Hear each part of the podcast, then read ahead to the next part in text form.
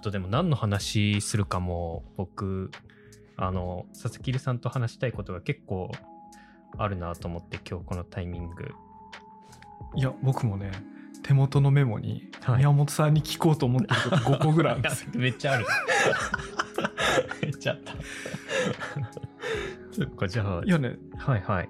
いや例えばはい。あれですよ。あのこの先の見通しなく話し始めて時間足りなくならないようにはいはい。僕が今持ってるあのメニュー お品書きを初めに言っとくと、はい。まずはですねメディアヌップ100回記念のポスターを送ったと思うんですけども、はい。それどうでしたか？はいはい。あとこの間その次の細野晴臣っていう特集を取って、はい。宮本さんいない中宮本さんこういうの好きなんじゃないかなとかって想像しながら喋った回があるんですけど、はいはい。まあ、あれがどうだったかって話とあと宮本さん最近あの家族で遠野から奥州市に引っ越したじゃないですか。そうなんです。はい。あそう引っ越しってこう人生のね大きな転機なんでうん。子供も生まれて引っ越してどうでしたかっていうその引っ越し話はいはいこの3つはねありましたねおー。あでもまさに引っ越し話は僕も話せたらいいなと思ってたのと僕があともう一個考えたのは、そのまあ嫌だ嫌だと言いながら大谷翔平の誕生日が今収録日が7月3日ですけど7月5日なんですよね。で僕たちの年だと今年29歳になる年なんですけどうん。今こうまあいつもやるやると言いながらですけどこうポッドキャストのアイデアってそのえっと、奥田民生が29歳と30歳になるときに1枚ずつ29と30ってアルバムを出しててでそねそれにそれにかけたポッドキャストの企画で2930僕もやりたいなと思ってこう あの最後の20代をどうなのかをいろんな先輩たちに聞いたりあとはまあ同い年の人たちの話を聞いたりみたいなポッドキャストの企画を今温めてるんですよみたいな話もしたいなと思ってました。いやそれ絶対やった方がいいね そうですよね。絶対やった方がいいねそうなんですよあ。れ宮本さんはいつから29ですか？僕は8月15なので誕生日が。なので、もうじゃあ間もなく29になるはい。ってことですねそうなんです。でも周りには29になった人たちも結構いるので、うんそうなんです。どうなんだろうと思ったりしてて。じゃあいいねいやそういうのはねやった方がいいですよそうですよもうだって31になったらその企画もうやる気になりませんからねすよね。やっぱりうん確かに今のうちしかできないから、あんまり年齢的にしたことがなかったけど、その奥田民生がアルバムを出してるっていうので、ちょっと反応してました。いや俺あのアルバム聞いたの高校生ぐらいですけどねあのおー。そうかあの時の奥田民生ってだいぶおじさんに見えてたけど。そうね。若いね。若いっすね。2930って。若いですね。確かに。いやそうなんですよ。っていうのも気になってでもあとでもあそうですね。でもその佐々木さんに言ってもらったやつでまずでも本当届きました。すごいあのちょっと僕まずそのポスターが届いたやつと,、うん。えっとそのその春臣の回はぜひコメントをと思ったけどこう雑談ディスコードの雑談スレッドの中がどんどん流れてっちゃうので、なんかなんかそうだね。今更僕が喋ってもって 思ってあ特に何もうん 何も発せずいたんですけど、ポスターあれめちゃくちゃかっこいいですね。とか色がやっぱりすごい。なんかさ紙に乗る色としてあんな鮮やかな色ってなかなかないよそうっすね。なんか布っぽいとか本当綺麗ですね。そうそれを実際作ってみてみんな衝撃受けてこれすごいなと思って発色がいいっていうかはい。なんかしっかりね綺麗なこのピンピンクですね。うんこれねピンクとね薄い紫とあとそれが両方重なったとこがあってでちょっとそれが暗い紫にちょっとなってます、はいはいはい。あと額縁がすごい。ちょっと立派 とこれで額縁だけで5800円ぐらいしてますからね 販売価格の原価でと思すげえ高いすごい立派な額だと思ってましたすんげえ頑丈な額してますそうですよね。うんいや、すごい嬉しいです。いや、いいっすね、これ。だから今まで登場した12体の動物でフクロウウサギカエルヘビキツネカラスネズミ猫コウモリ鹿イノシシでまだ登場してないんですけど次登場するのがオオカミで、はいはい。まあ、全12種類作ったやつをいやー、すごいっすね。あとでも最近、遠野だと本当にあのメディアヌップのカードが 出回ってて、あ、なんかこれ宮本くんがやってるやつじゃないとかって声かけられます。あでも2箇所にしか置いてないよ。あのじゃあ。言うたまたとま。はいはい、あのノートジェネラルストアにしあか置いてないじゃあでもノートに行った人に言われてるのかもしれないですね。あ多分ノートだはねい、これ見たことあるいいいですあね。ノートにポスター置いてくか 迷惑かもしれないけど。反応してくれる人いそうだけど。うんはい、と思います。あと、でも、細野晴臣会は、あれ、めちゃくちゃあの佐々木留さんがちょっと気持ち悪いんじゃないかみたいなのをこう気にしながらお話ししてくださってましたけど、うん、そうだよ。もう3回ぐらい言ってあの冒頭と真ん中と最後にこのよこれ気持ち悪いっていうかアドバイス罪で捕まるんじゃないかって3回ぐらい言ってね。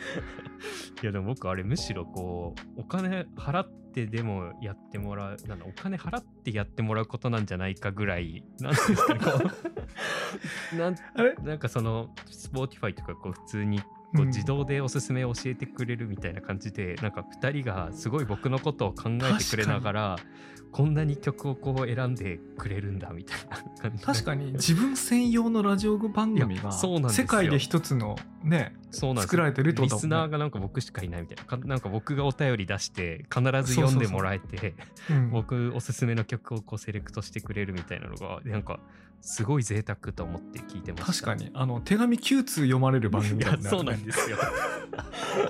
あんなに嬉しいんだと思って手紙呼ばれるって、確かにな。はい。あれちなみにこういろんなことを予測しながら喋ってたんですけど、はい、あのー答え合わせ的に聞きたいんですけど、はい。最初に聞いたアルバムが「ホチョのハウスそうです。えあ最初はえっ、とちょっと正式名があのビュビュ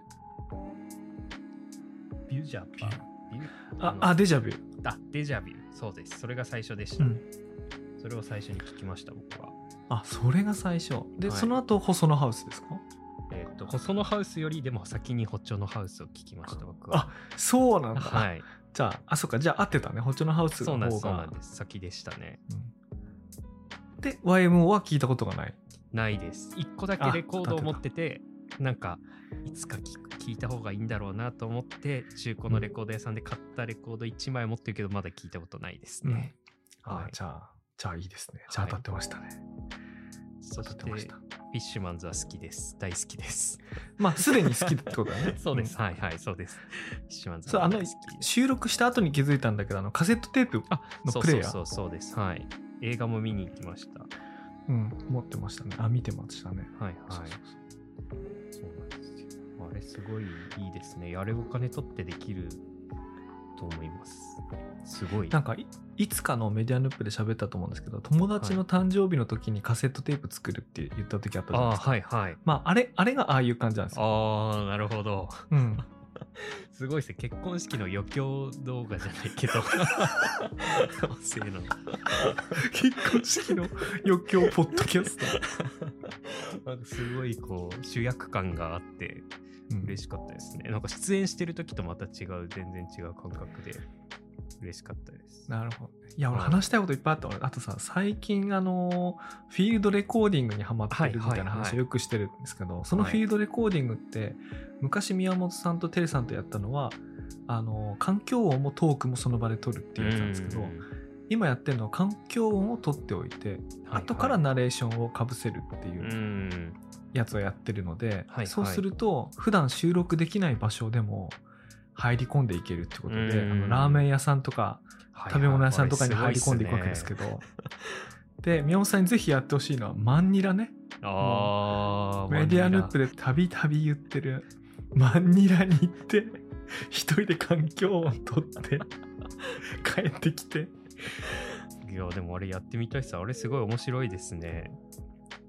あれ面白いよね。はい。いいなと思いました。確かに。最近マンニラがあの花巻空港の食堂がリニューアルして前まではこう何だ,、何だったのか確かにあんまりわかんないですけど今こうマルカン食堂ってこう大きい元デパートの中にある8階にあるこう名物食堂みたいなところがあるんですけど、うん。そこのがプロデュースしたお店が花巻空港の中に入ってたりとかあと花巻のお店が何店舗か入っててそのうちの一つがマンニラってラーメンじゃないんでマジで？すけど定食を出してましたね。なんかラーメンが出せない理由がああるのかなと思いましたけど。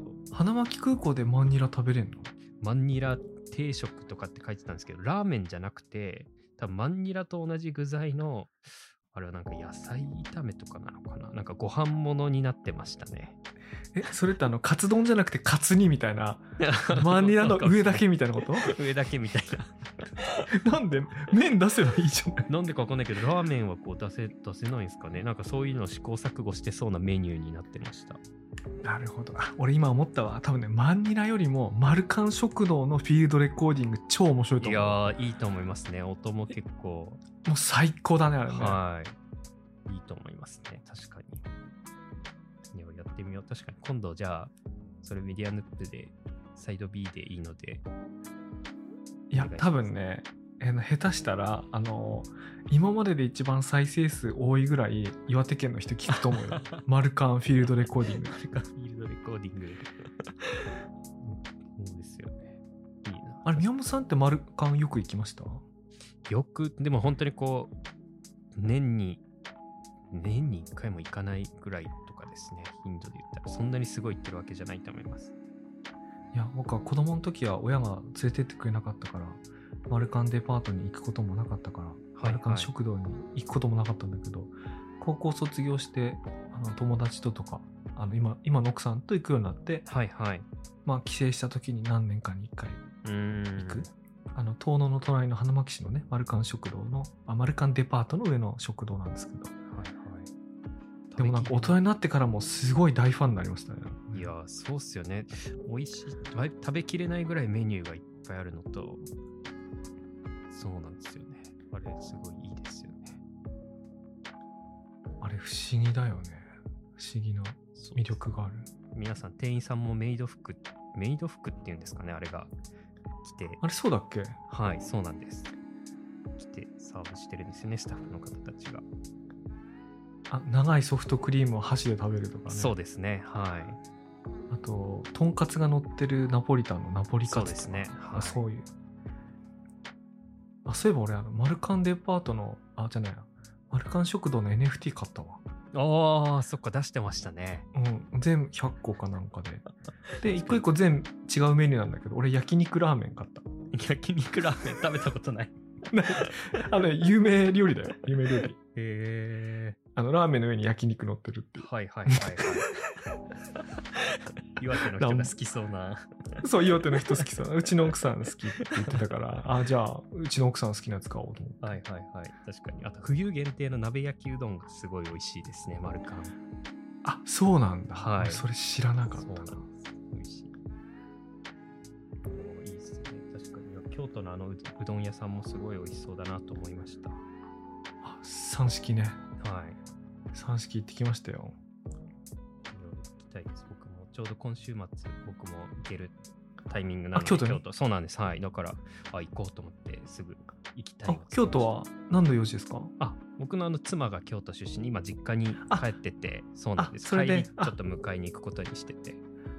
あそうかそうか今またさらに奥様とお子さんは京都の方に？そうなんです。今は京都に行ってて。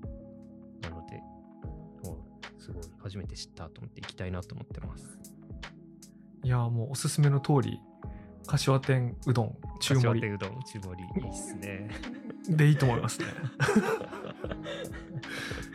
いいな、いいですね。美味しそう。あとねもし余裕があったらね京都のね、あれ梅湯って読むのか梅の湯ってはいはいはいはい。行行ったことあります？あ、行ったことあります、一回だけ。銭湯を、こう、そうそうそうそうあそこにさ壁新聞いっぱい貼ってあるじゃんえ、あ、はいはいはい。どこ、どこの場所ですか？本当店内。えもう店内に壁新聞手書きの壁新聞がいっぱい貼ってあってはいはいはいはい。あじゃあ最近始めたのかな？なんか光景として、すぐパッと出てくる。そうあれ見てメディアヌップで新聞出したいなってまた再び思いました いや、そうですよね。出さないと、ニュースレター。そうニュースレター やっぱねなんかあんまり難しいこと考えずにインデザインでレイアウトして。色がどうこうとかじゃなくて、はいはい。本当に小学校の壁新聞と同じく手書きしてんですよ。うん。ああれでいいじゃんと思って。はいはいはい。うん、確かに手書きで本当にタイトルとか書いて文字組みだけもうインデザインで入れたらいいですもんねテキストだけ。あのねそれすらいらないんじゃない？それすらも全部手書きで。そうあの本当に壁よ新聞だそうそう4分の1ずつ書こうって言って4分の1ずつ書いたやつを、その画像を集めてあとまあまああなるほど、はい最後のちょっとしたレイアウトだけやれば、うん。いいですね。いや京都いやよかったな。俺また行こうと思ったわ。いいですね。俺もすごかったですね。そのイベントのやつも。うんあのイベントとねあとはそのリッスンの近藤さんの宿もすごい良かったから。はいはいはい。行ってみたいですね。あれバーだけっていうのも利用できる。それはねなんかクリプト？あの NFT を持ってれば。ああ、うん。なるほどなるほど。週末だけバーやってるって言ったけど、うん。まあ基本コワーキングスペースの会員になればねいいみたいな。はいはい。なるうん。そ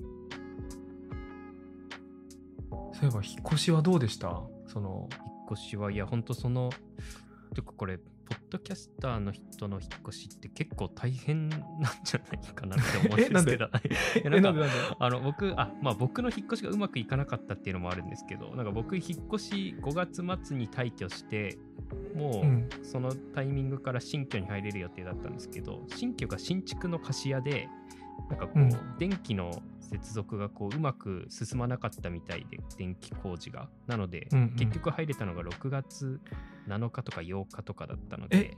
ちょっと待ってそれ退去した後の そうなんですそれよえどこえどこで荷物で一時たまたま保管して僕はあの実家があのその実家がある町に引っ越してきたのでなので1週間ぐらいは実家に行ってたんですけど、なので僕が家があったからいいけど多分ない人だったら大変。えそれ大問題じゃないですかそれ。ですよね。いや、ん。そうなんですよ。っていう引っ越しだったので結構大変でなんかその退去の準備をし始めてるところからこう理想の収録環境がこうなくなっていって、でうん。いざ入ろうと思ったところに入れないからそこでもこう急増みたいな感じになっててとかっていう風になってきたら、なんかこう全然バイクちゃんと使えないなとか手持ちにしないとなみたいなのを結構このほぼ1ヶ月ぐらい経ちますけどうん経ってて収録環境ってやっぱこうずっと動かさず置いとくのがいいなと思いましたね。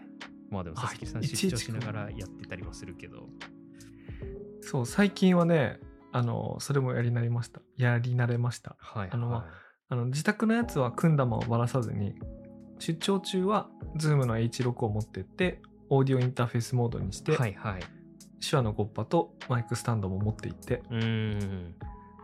つないでるんで。やっぱまあ慣れですかね、慣れもあるんだろうな。うん。うん。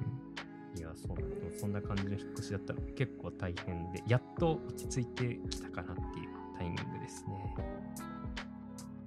あれでも奥さんとあの子供はその、はい引っ越しの時にはいなくて一人でやったん引っですか？越しの時はいました。あそういうことそういうことはい、たまたま今は行ってるタイミングなんですけど。なるほどねそうなんです。なので、遠野は、あの、でも全然こう関係なくなってるわけじゃなくて、仕事も続けてるし、はい、こうんう場所としてこう関わってるところもあるので、そこにはちゃんと、うんうんはい、行きながらだから、週2ぐらいは遠野に行ってっていう感じですね。じゃあなんかいろんなあれだねなんか京都もご家族で縁がある上に、はいこの間はいリッスンの近藤さんの取材もしてたし、そうそうそう、そうなんです。なんかでねまた今度東京で9月2日にそうですね、イベントも、ついについに。えっとイベントタイトルなんだっけ？あの さっき決めたのさっき決めちょっと待ってねさっき決めたのを正確に今思い出さなきゃいけないと思うんだけどポッドキャスト・ザ・ギャザリング秋の祭典スペシャルかな？そうです最ね。のはず。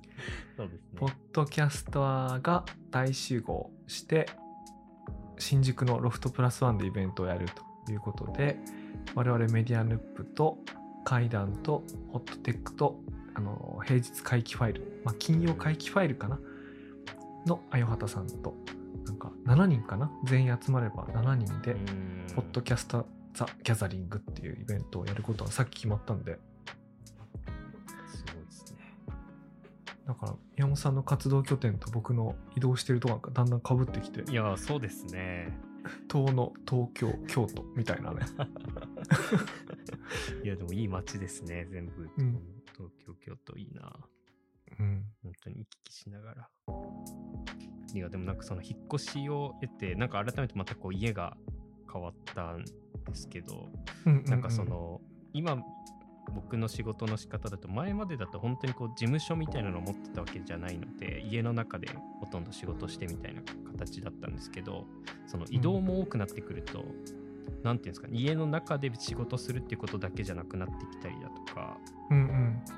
もしていてなのでなんていうんですかねこう落ち着いて仕事落ち着いて仕事ができないなとかなんだろうなこう仕事できる環境みたいなのをこうどこに今自分がこう置けるのかみたいなのが結構こうああ、なるほどね。宮本さんもともとはい自宅でね、仕事するのが好きだったから、そうなんですそうなんです移動が増えてきて。そう移動が増えてきて自分がこう気持ちよく仕事できる環境みたいなのをその行く場所場所とかにもあったらなと思うんですけど遠野はでもあってうん。そうですね。むしろ今はこう家は部屋数が減ったので遠野に住んあそうなんだ。でた頃より。そうなんです、うん。なのでこうちょっと自分の部屋みたいなのも持たない方がいいかなみたいな話もしててそう考えると、この欧州市にもじ事務所というか仕事場みたいなのがあった方がいいのかえでもそれこそ欧州市ぐらい大きかったらねなんかコワーキングスペースみたいなどっかあるんじゃないですか？なんか。コワーキングスペースはないんですよね。多分働き方的にあんまり、はい。そうっていうあでもあれですか？今言ってたのはコワーキングじゃなくて自分だけが使う場所が欲しいそうですね。とか、こう拠点みたいなのがあってもいいかなとか。やばいねいっぱいあるねそしたらそうなんですよ。それでも家賃余分にかかって大変なんじゃないいや、そうなんですよ。うんのばりにそんなにいないだろうしなとか。っ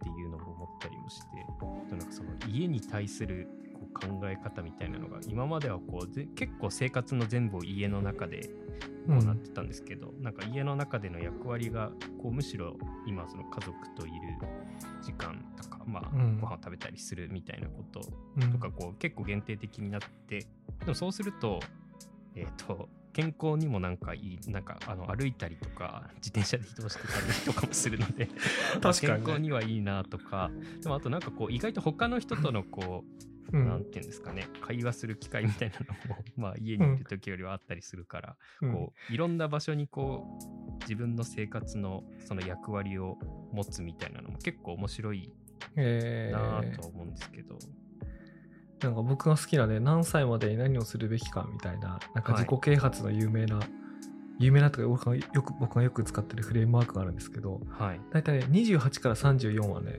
あの人と一緒に働くっていう発達課題とかの。課題がある年なんではい。あ年だそうなのではい。宮本さんが一回こう自分のコンフォートゾーンを出て自分の部屋を出て、うんなんか人がうごめいているところに移動して働くのはいいことかもしれませんね。はいはい。いや、すごいそれを感じます。うんだから事務所といってもこう、それこそまあコワーキングスペースじゃないですけど、シェアオフィスとかに近いような形、なんかすでにお店やってる人とかの、ちょっとその一角貸してくれませんかみたいなあ感じがいいいね。はい、そうなんですよ。っていうので今こう、一つ話をしてるお店があって、えー。あお店としてはちょっと家賃とかの負担がちょっとあそうです。ちょっと減るとか、あとはでもこう一緒に入ってくれるとなんかそれこそこうそこはイベントスペースとかもあるお店なのでなんかこう宮本くんの知り合いの人とかも呼べて楽しそうだねみたいな感じでこう話をしててっていう感じだったの。で僕もこう全額払えたりとかこうずっといるわけじゃないので、それぐらいこうんううん。気軽に借りれる場所の方がいいなとか、確かにねあそれはいいですねなんか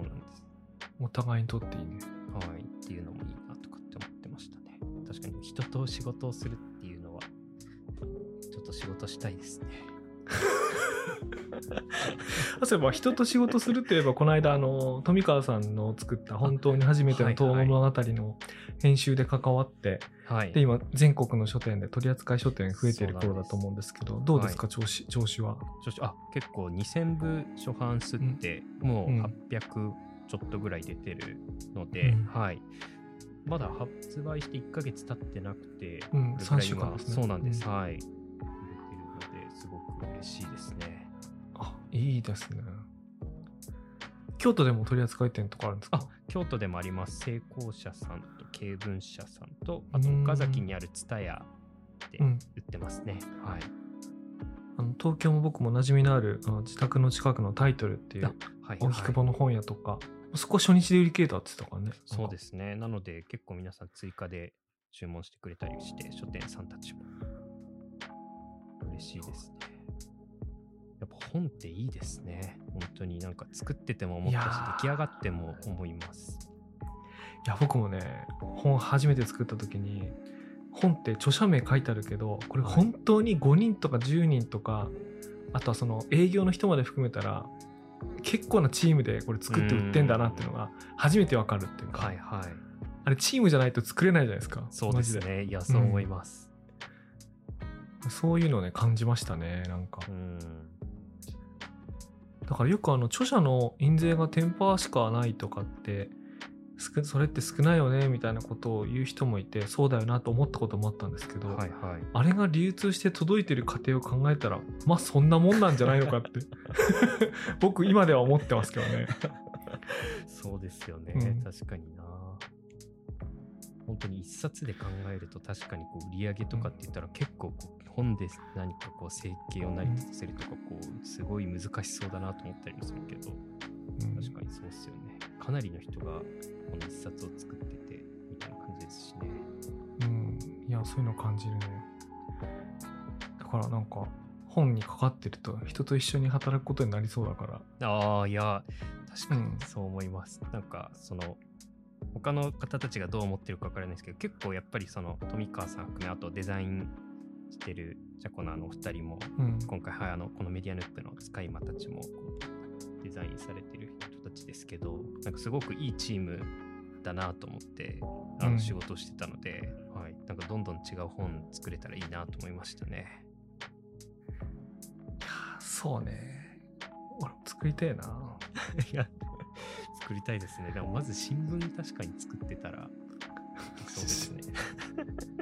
し新聞ねそれ本当すぐ作れそうだな。手書きでちょっと集めてみますか。でもちょっと僕たち二人だと、なんか悲しいから。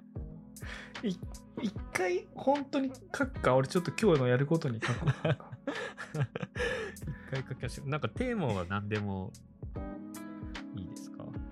うん何でもいいですねちょっと形にしてどうどうなるか一回やってみたいですね。そうそうそうなんだ写真撮るかスキャンして送って、そうですね。全然写真撮って送ってもらってとかでもいいし。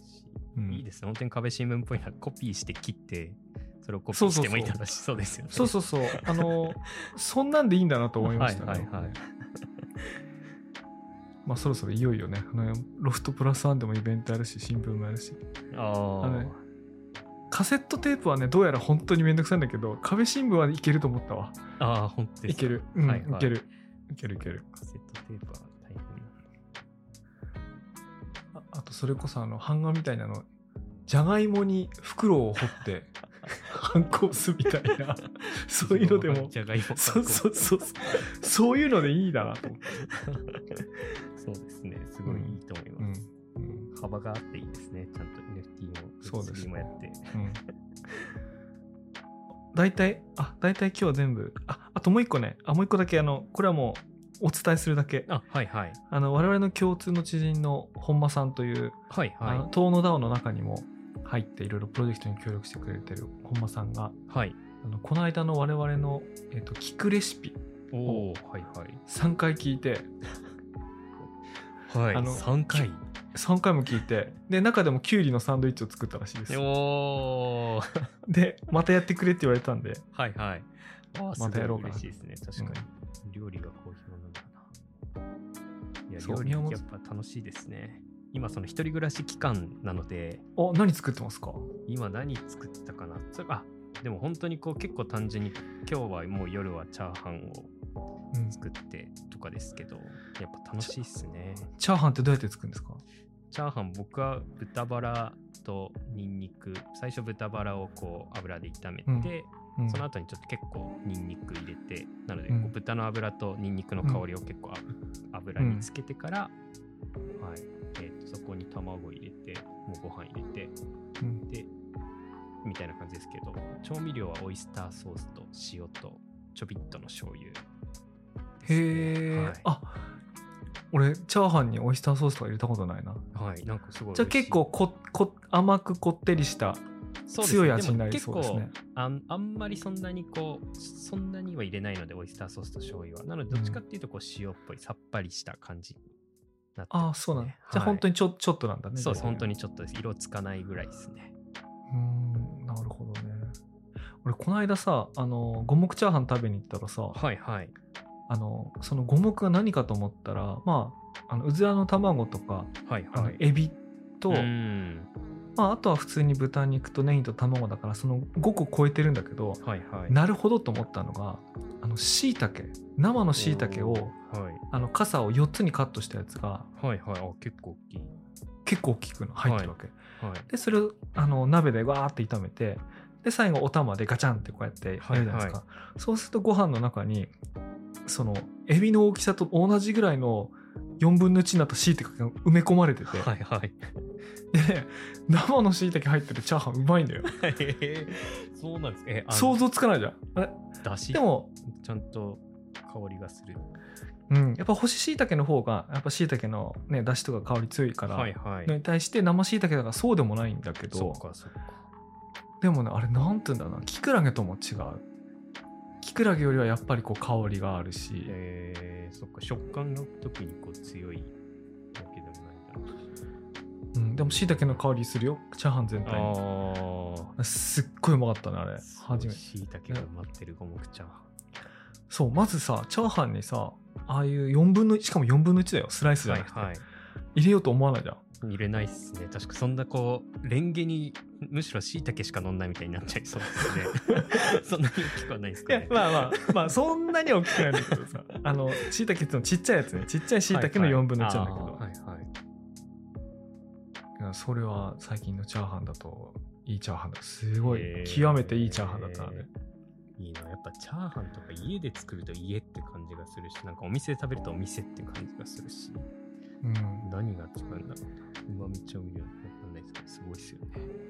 ちなみに吉祥寺だとね有名なねあさりチャーハンっていうのがあってあのミンミンっていうお店のあさりチャーハンで、ほとんどの人が8割の人が頼むチャーハンでうーん。であさりから出た出汁で炊いたご飯ではい、はい、卵とネギとあさりだけでやるチャーハン。あのへあの肉が入ってないへえ和風っていうか炊き込みご飯みたいなの想像しちゃいます、でもね味はやっぱり中華だしうんあとその、まあ、化学調味料っていうか多分ね鶏の出汁みたいなのも入ってるから、はいはいはい。動物の味はするんだけどいわゆるチャーシューゴロゴロしたチャーシューとか豚うん。豚肉が入ってるわけじゃなくてへえあさり。あのねあさりなのよ。すっごいうまいのよそれが。食えす僕は食えそうですねもう有名なもうなんかキングオブ町中華チャーハンのおなんかトップ10に入るような。いいな確かにいいっすな。でもそっかそう考えるとでも僕が帰ってきたこの欧州市にもこうチャーハンのレジェンド的なお店があって食楽園っていう、まあ、うん。焼肉屋さんとかみんなこう飲んだ後の締めに行くようなうん。1時2時ぐらいまでやっ、むしろ夜しか営業してないお店でそうですねそこのチャ結構べちゃべちゃなんですよ。もう炊きたてのご飯でうんうん。チャーハンするうんうん。お店、であまあご飯好き好き、うん。そうです。ご飯売り切れたら終了なんですけど、そこのチャーハン、あれはだから何が美味しいのかって言われたら全然僕わかんないんですけど、美味しいんですよ。具に特徴があるの？それ味に特徴があるの？味に特徴が何かがガツンときてるわけじゃないし、何なんですかね。何 なんだろう。それちょっとフィールドレコーディングした方がいいかもしれない。ちゃんと分析しながら食べた方がいいかもしれない。本当に美味しいんです。へえいやいいねなんか確かに聞くレシピまたやりたいですね。またやりましょう、それは。はい。いや、でも音楽も本当にあれすごい良かったので、なんか誰かこう、そうっすよね。音楽をおすすめする番組もやりたいですね。なんかお手紙もらいながらとか。そうね。はいあの、聞く人は大体4分の1ぐらいになるんだけど。